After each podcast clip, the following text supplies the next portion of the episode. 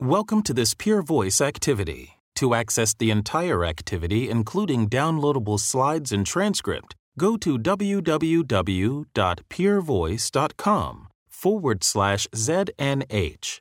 This activity is supported by an educational grant from Alexion Pharmaceuticals Incorporated. こんにちは。大阪大学医学部血液腫瘍内科の西村淳一です。発作性夜間ヘモロビン尿症。PNH の溶血に関する教育プログラムにようこそ。今回は、補体阻害剤投与患者の評価と緩和策の適用について解説いたします。私たちは PNH の治療環境において非常にエキサイティングな時代に生きています。抗 C5 モノクローナル抗体エクリズマブはこの10年で PNH の自然死を大きく変えました。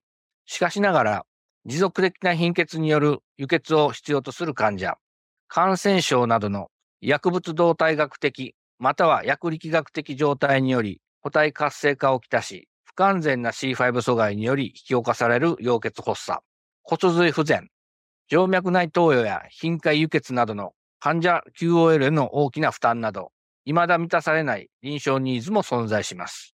さらには、患者さんの中には、エクリズマブの阻害作用に耐性のある C5 多形を持つ患者群が存在します。繰り返しになりますが、私たちはエキサイティングな時代に生きています。未解決の臨床ニーズを克服するために、いくつかの第2世代の C5 阻害剤の開発が進行中です。その戦略は、薬剤の半減期の延長、C5 の低分子阻害剤の開発、皮下投与や経口投与などの新しい投与経路の探索など多岐にわたります。この教育プログラムでは C5 阻害剤が患者の転機に与える影響、C5 阻害剤投与患者に長期モニタリングが必要な理由、貧血の原因と血管内と血管外といった異なるタイプの溶血、さらに C5 阻害剤投与患者のモニタリングに関する実践的アプローチについて解説いたします。現在では患者さんにとってより効果的な新しい治療方法が確立されつつあります。これは非常にエキサイティングなことだと思います。倉瀬カラゼゼ教授とシャー教授のプレゼンテーションにどうぞご期待ください。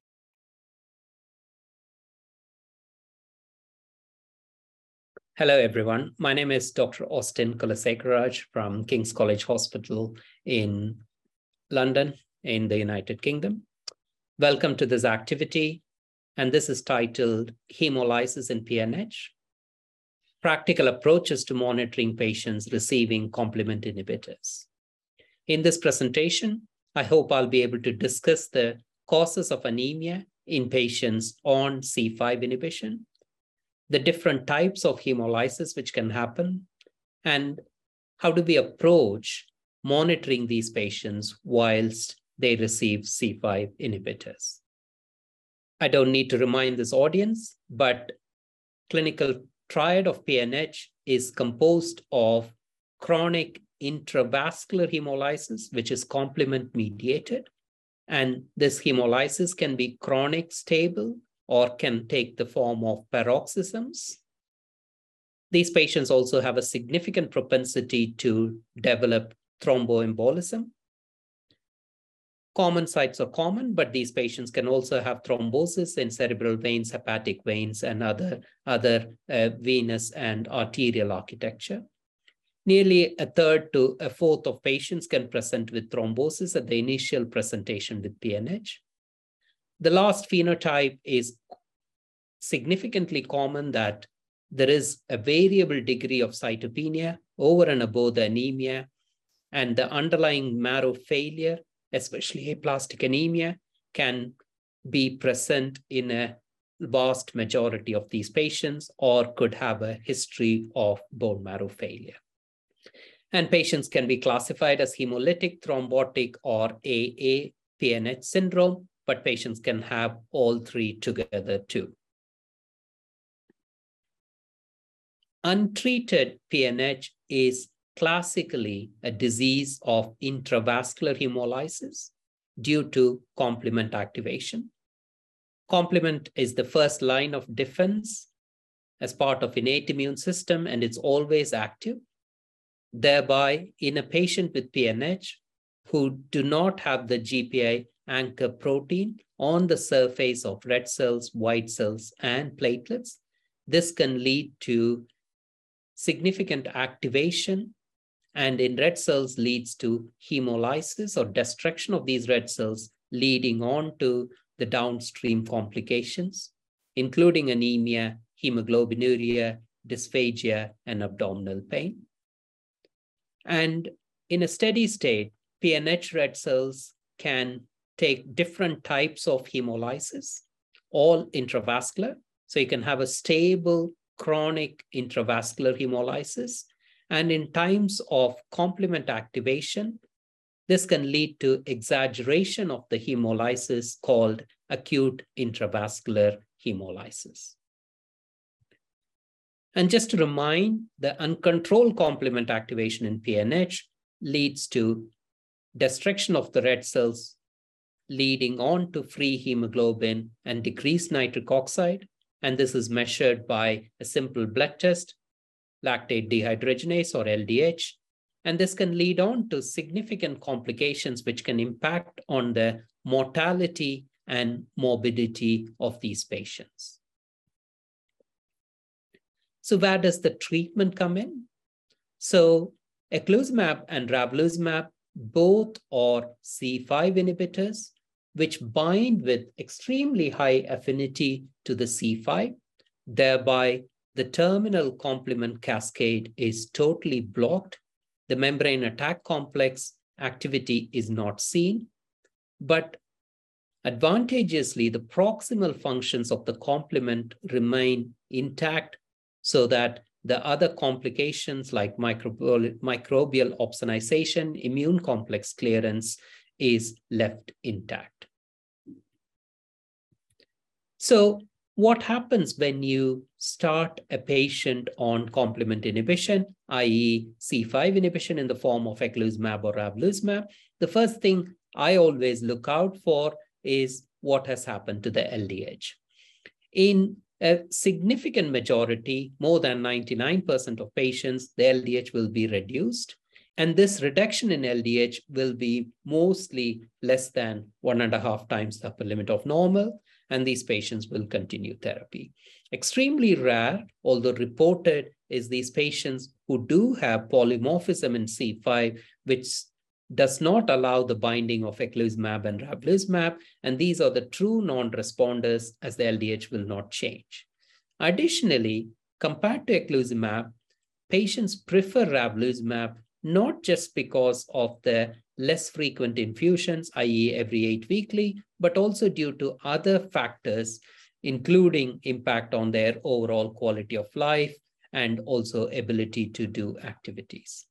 So Patients who are treated with C5 inhibitors have the PNH red cells do not hemolyze, but because of the proximal activation of the complement cascade, which is left still uh, active, this can lead on to deposition of C3 degraded products on the PNH red cells. And these cells needs to be removed from the circulation and this happens in the reticuloendothelial system, i.e. in the liver and spleen, leading on to what we call it as extravascular hemolysis, and this can be chronic.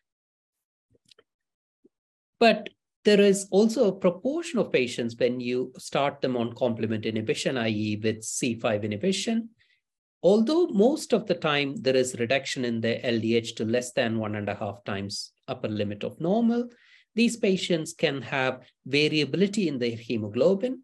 Quite a lot of patients will have a stability in the hemoglobin, and these patients, we will continue therapy.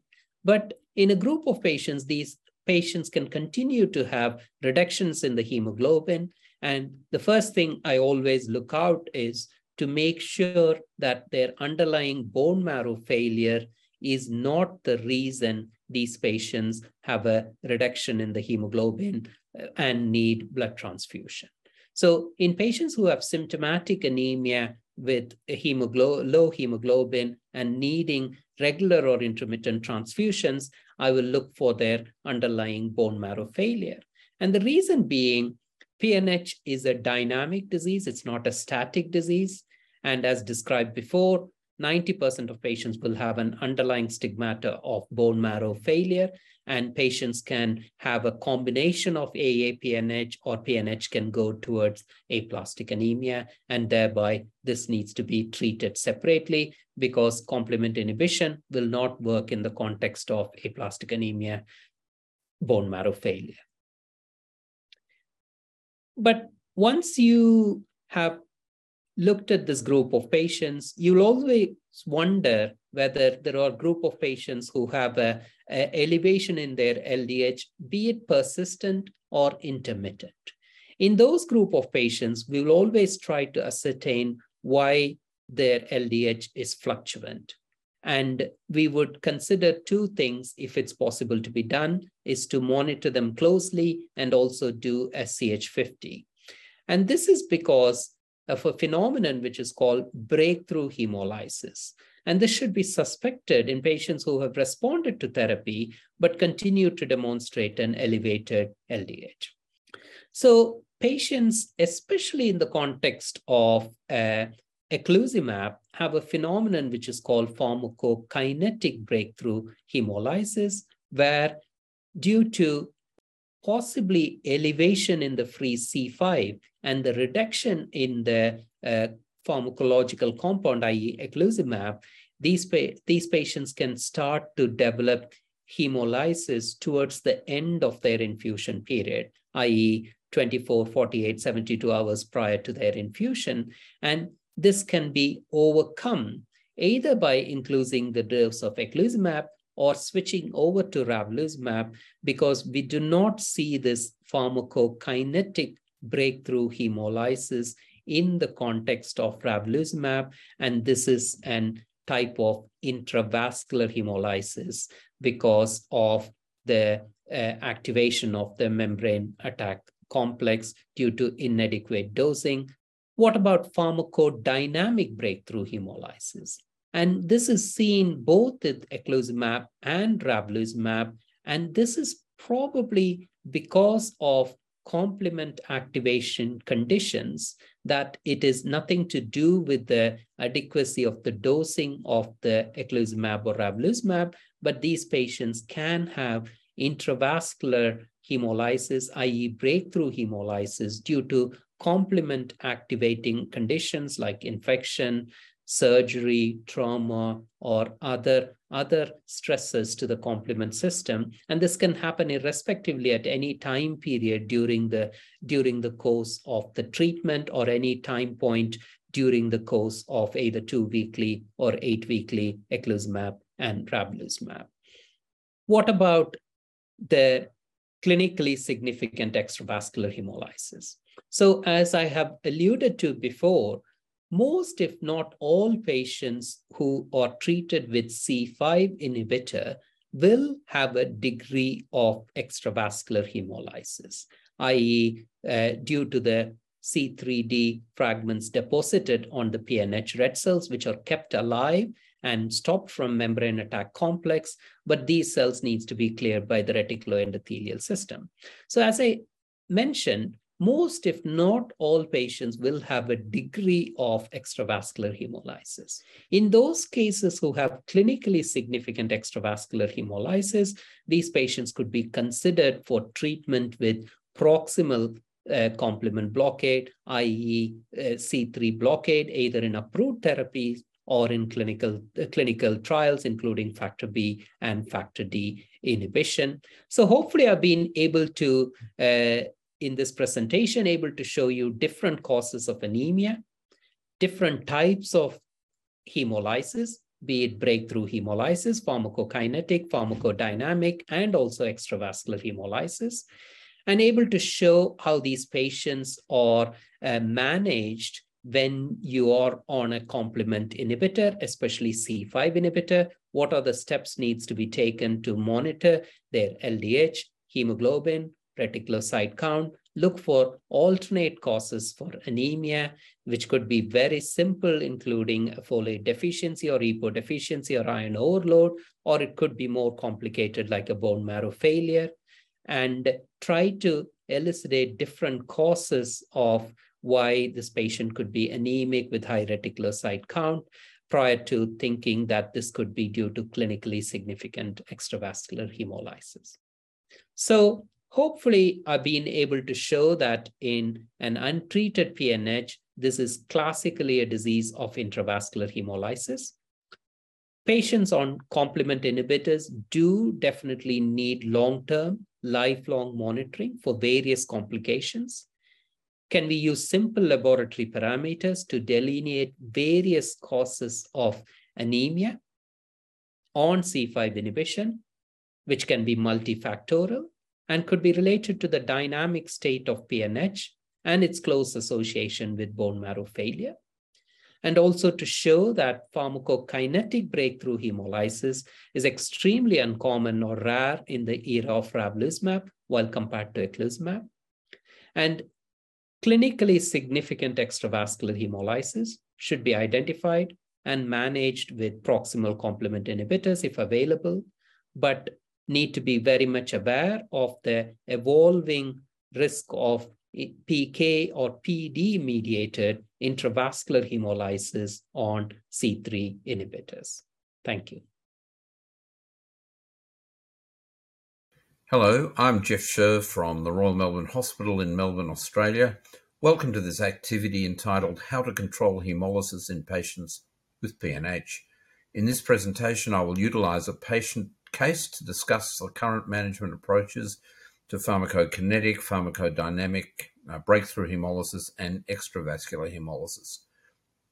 I will also discuss uh, when a patient uh, who is experiencing extravascular hemolysis while receiving inhibitors of the fifth component of complement should be moved to a new therapy, and when and what special interventions may be required for patients experiencing breakthrough hemolysis on such new therapies.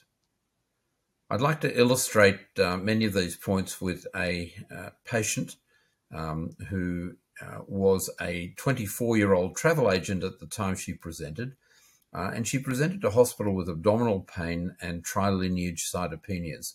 She had been requiring transfusions uh, for approximately six weeks.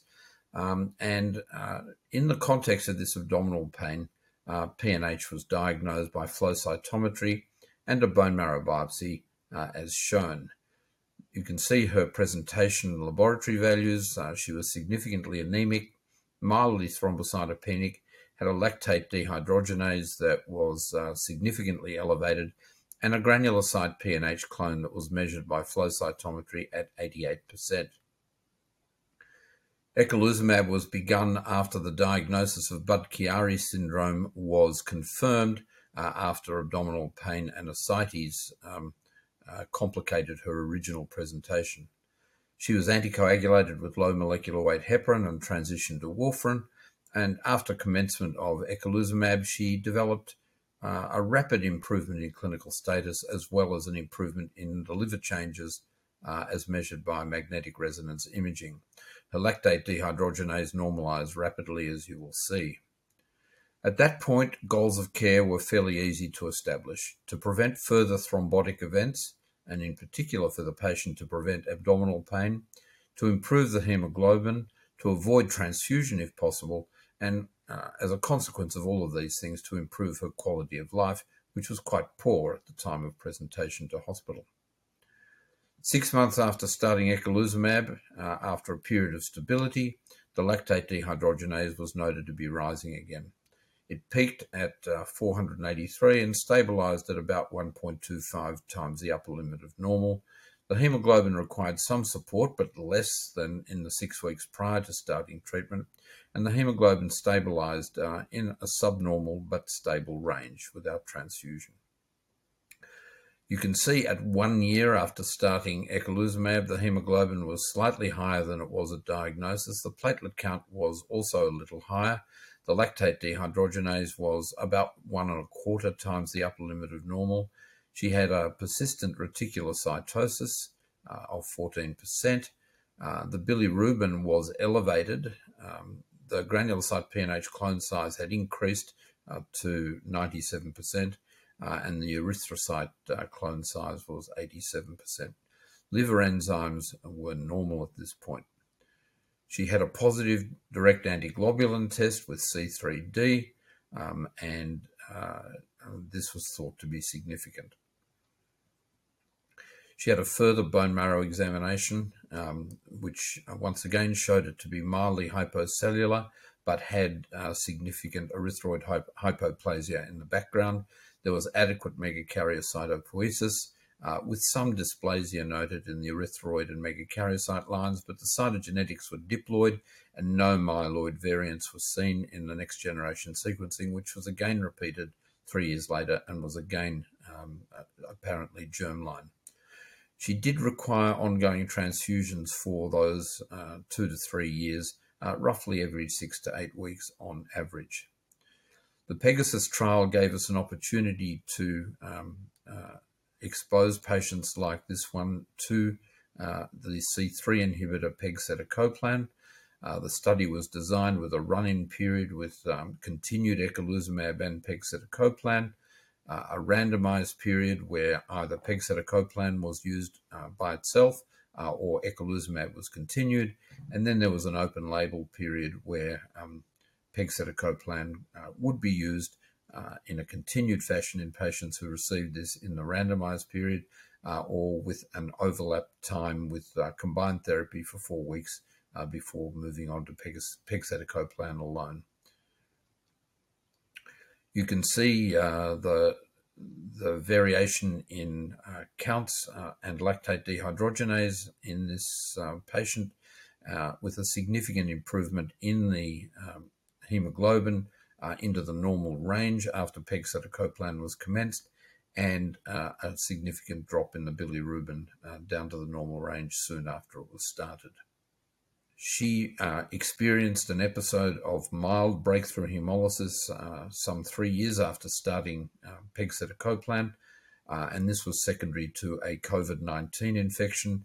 It was transient and no change in therapy was required, but breakthrough hemolysis in some patients may be more significant and may not have an underlying cause identifiable and sometimes requires intervention with increased doses of, um, of the C3 inhibitor or in some cases um, the use of a single dose of a C5 inhibitor.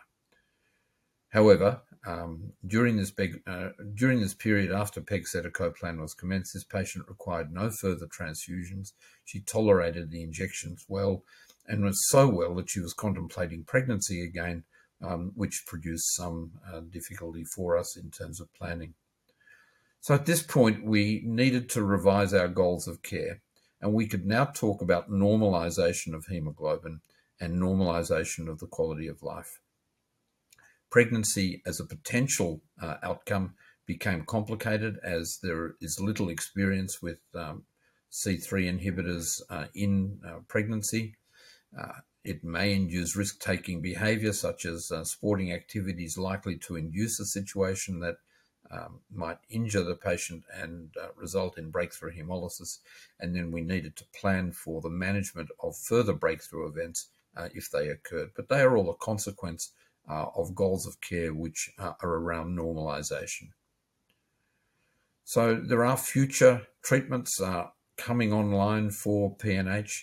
Uh, there are biological goals, uh, as I've spoken about, uh, including the management of C3 mediated events and the maintenance of thromboembolic phenomena prevention. as yet, um, less clearly described in uh, with pegcetacoplan and other proximal inhibitors uh, remains uh, a goal, of course. And then there are the clinical and laboratory endpoints, um, uh, which uh, become goals of therapy. One can see um, in this publication from the EBMT uh, from a couple of years ago the sorts of um, outcomes that could be expected, and they define these outcomes as complete response, good response, partial response, and a minor response, where um, when you get down to the minor response, uh, um, we, we've achieved transfusion independency, uh, but still um, have uh, episodes of extravascular hemolysis. These are some of the agents that are being investigated at various parts of the uh, complement pathway, including the alternative pathway, the, the lectin and classical pathways. Uh, and uh, you can see that uh, there are a number of other agents targeting C5 and C5a directly, which are in uh, development, and uh, other agents which might uh, inhibit C3 convertase along with pegcetacoplan. But there is considerable interest in the proximal inhibitors. the one most developed, iptacopan, which is a factor B inhibitor on the alternative pathway, has has had um, recent data presented showing uh, apparent uh, good efficacy, and uh, danicopan and vemircopan as factor D inhibitors are also um, being uh, investigated in current clinical trials. So there are many uh, potential therapies uh, available, and combinations of some of these may well be of interest as well. Assessing a patient along the pathway uh, was well summarized in this uh, beautiful graphic by uh, Austin Kulasekararaj, uh, also about two years ago, and indicates how you might uh, explore uh, outcomes in patients who are deemed suitable for complement inhibitor treatment. Um, commencing a patient on a C5 inhibitor who does well um, with reduced lactate dehydrogenase uh, satisfactory response in hemoglobin and good quality of life, that patient would be asked to continue therapy. However, if the lactate dehydrogenase is reduced but is still above 1.5 times the upper limit of normal, one needs to consider whether the dosing is at or agent are correct and whether this is pharmacokinetic or pharmacodynamic breakthrough. Uh, if there is no impact at all, one has to consider the presence of one of the rare mutations in C5 which render uh, complement insensitive to binding by the currently available C5 uh, inhibitors. The development of breakthrough hemolysis might be indicated by the redevelopment or persistence of uh, symptomatic anemia uh, and an elevated reticulocyte count, uh, along with a mildly elevated lactate dehydrogenase, um, uh, points towards uh, extravascular hemolysis, which needs to be dealt with uh, in one of the ways we've spoken about already. Uh, an ongoing need for transfusions uh, should require uh, a search for other causes of this, including hypersplenism, the presence of bleeding, especially if the patient has significant thrombocytopenia, and alloimmunization from previous uh, transfusions. Bone marrow failure is always in the background of these patients and may be a reason uh, for the goal of therapy of normalization of hemoglobin not being achieved, even with the complete control of intravascular hemolysis without uh, extravascular hemolysis being evident. Iron overload uh, becomes a complication uh, in those patients that needs to be dealt with uh, by itself. So I hope I've spoken to the fact that PNH is a complex uh, diagnosis uh, with potentially fatal complications. Uh, terminal complement inhibition has clearly changed the natural history of this disease in a positive way, but newer proximal inhibitors and possibly some combinations do offer the potential and the reality now to further improve outcomes in those patients who need it and alter our goals of therapy in patients who had not achieved normality before. Breakthrough hemolysis as an entity that had not been seen in C5 inhibition, um, uh, but is seen in some patients on proximal complement inhibitors, requires pre planning uh, of an approach to deal with it should it occur. Uh, and uh, as I've indicated, the current approach is either to increase the doses or frequency of the proximal inhibitor and possibly the short term addition of a C5 inhibitor. I thank you for your attention. This has been an activity published by Peer Voice.